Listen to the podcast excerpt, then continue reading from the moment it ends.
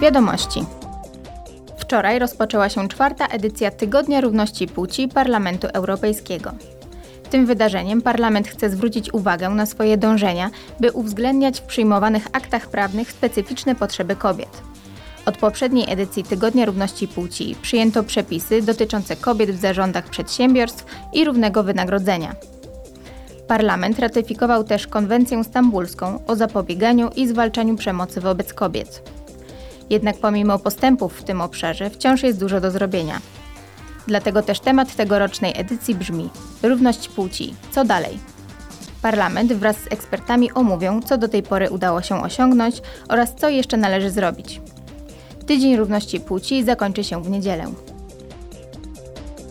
Dziś Komisja Środowiska Parlamentu Europejskiego przeanalizuje projekt dyrektywy, która wprowadzi nowe wymogi w zakresie ekologicznego korzystania z opakowań i ich ponownego wykorzystywania.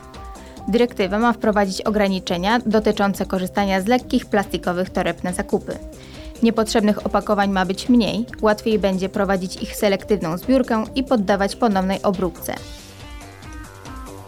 Jutro Komisja Przemysłu Parlamentu Europejskiego przeanalizuje akt w sprawie przemysłu neutralnego emisyjnie.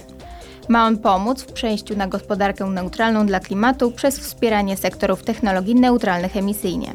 Do takich technologii należą turbiny wiatrowe, elektrolizery, baterie, panele fotowoltaiczne czy pompy ciepła. Do 2030 roku globalny rynek w tych sektorach ma się zwiększyć aż trzykrotnie. Dlatego należy postarać się, by przyszłe systemy energetyczne były oparte o te nowe, bardzo ważne technologie.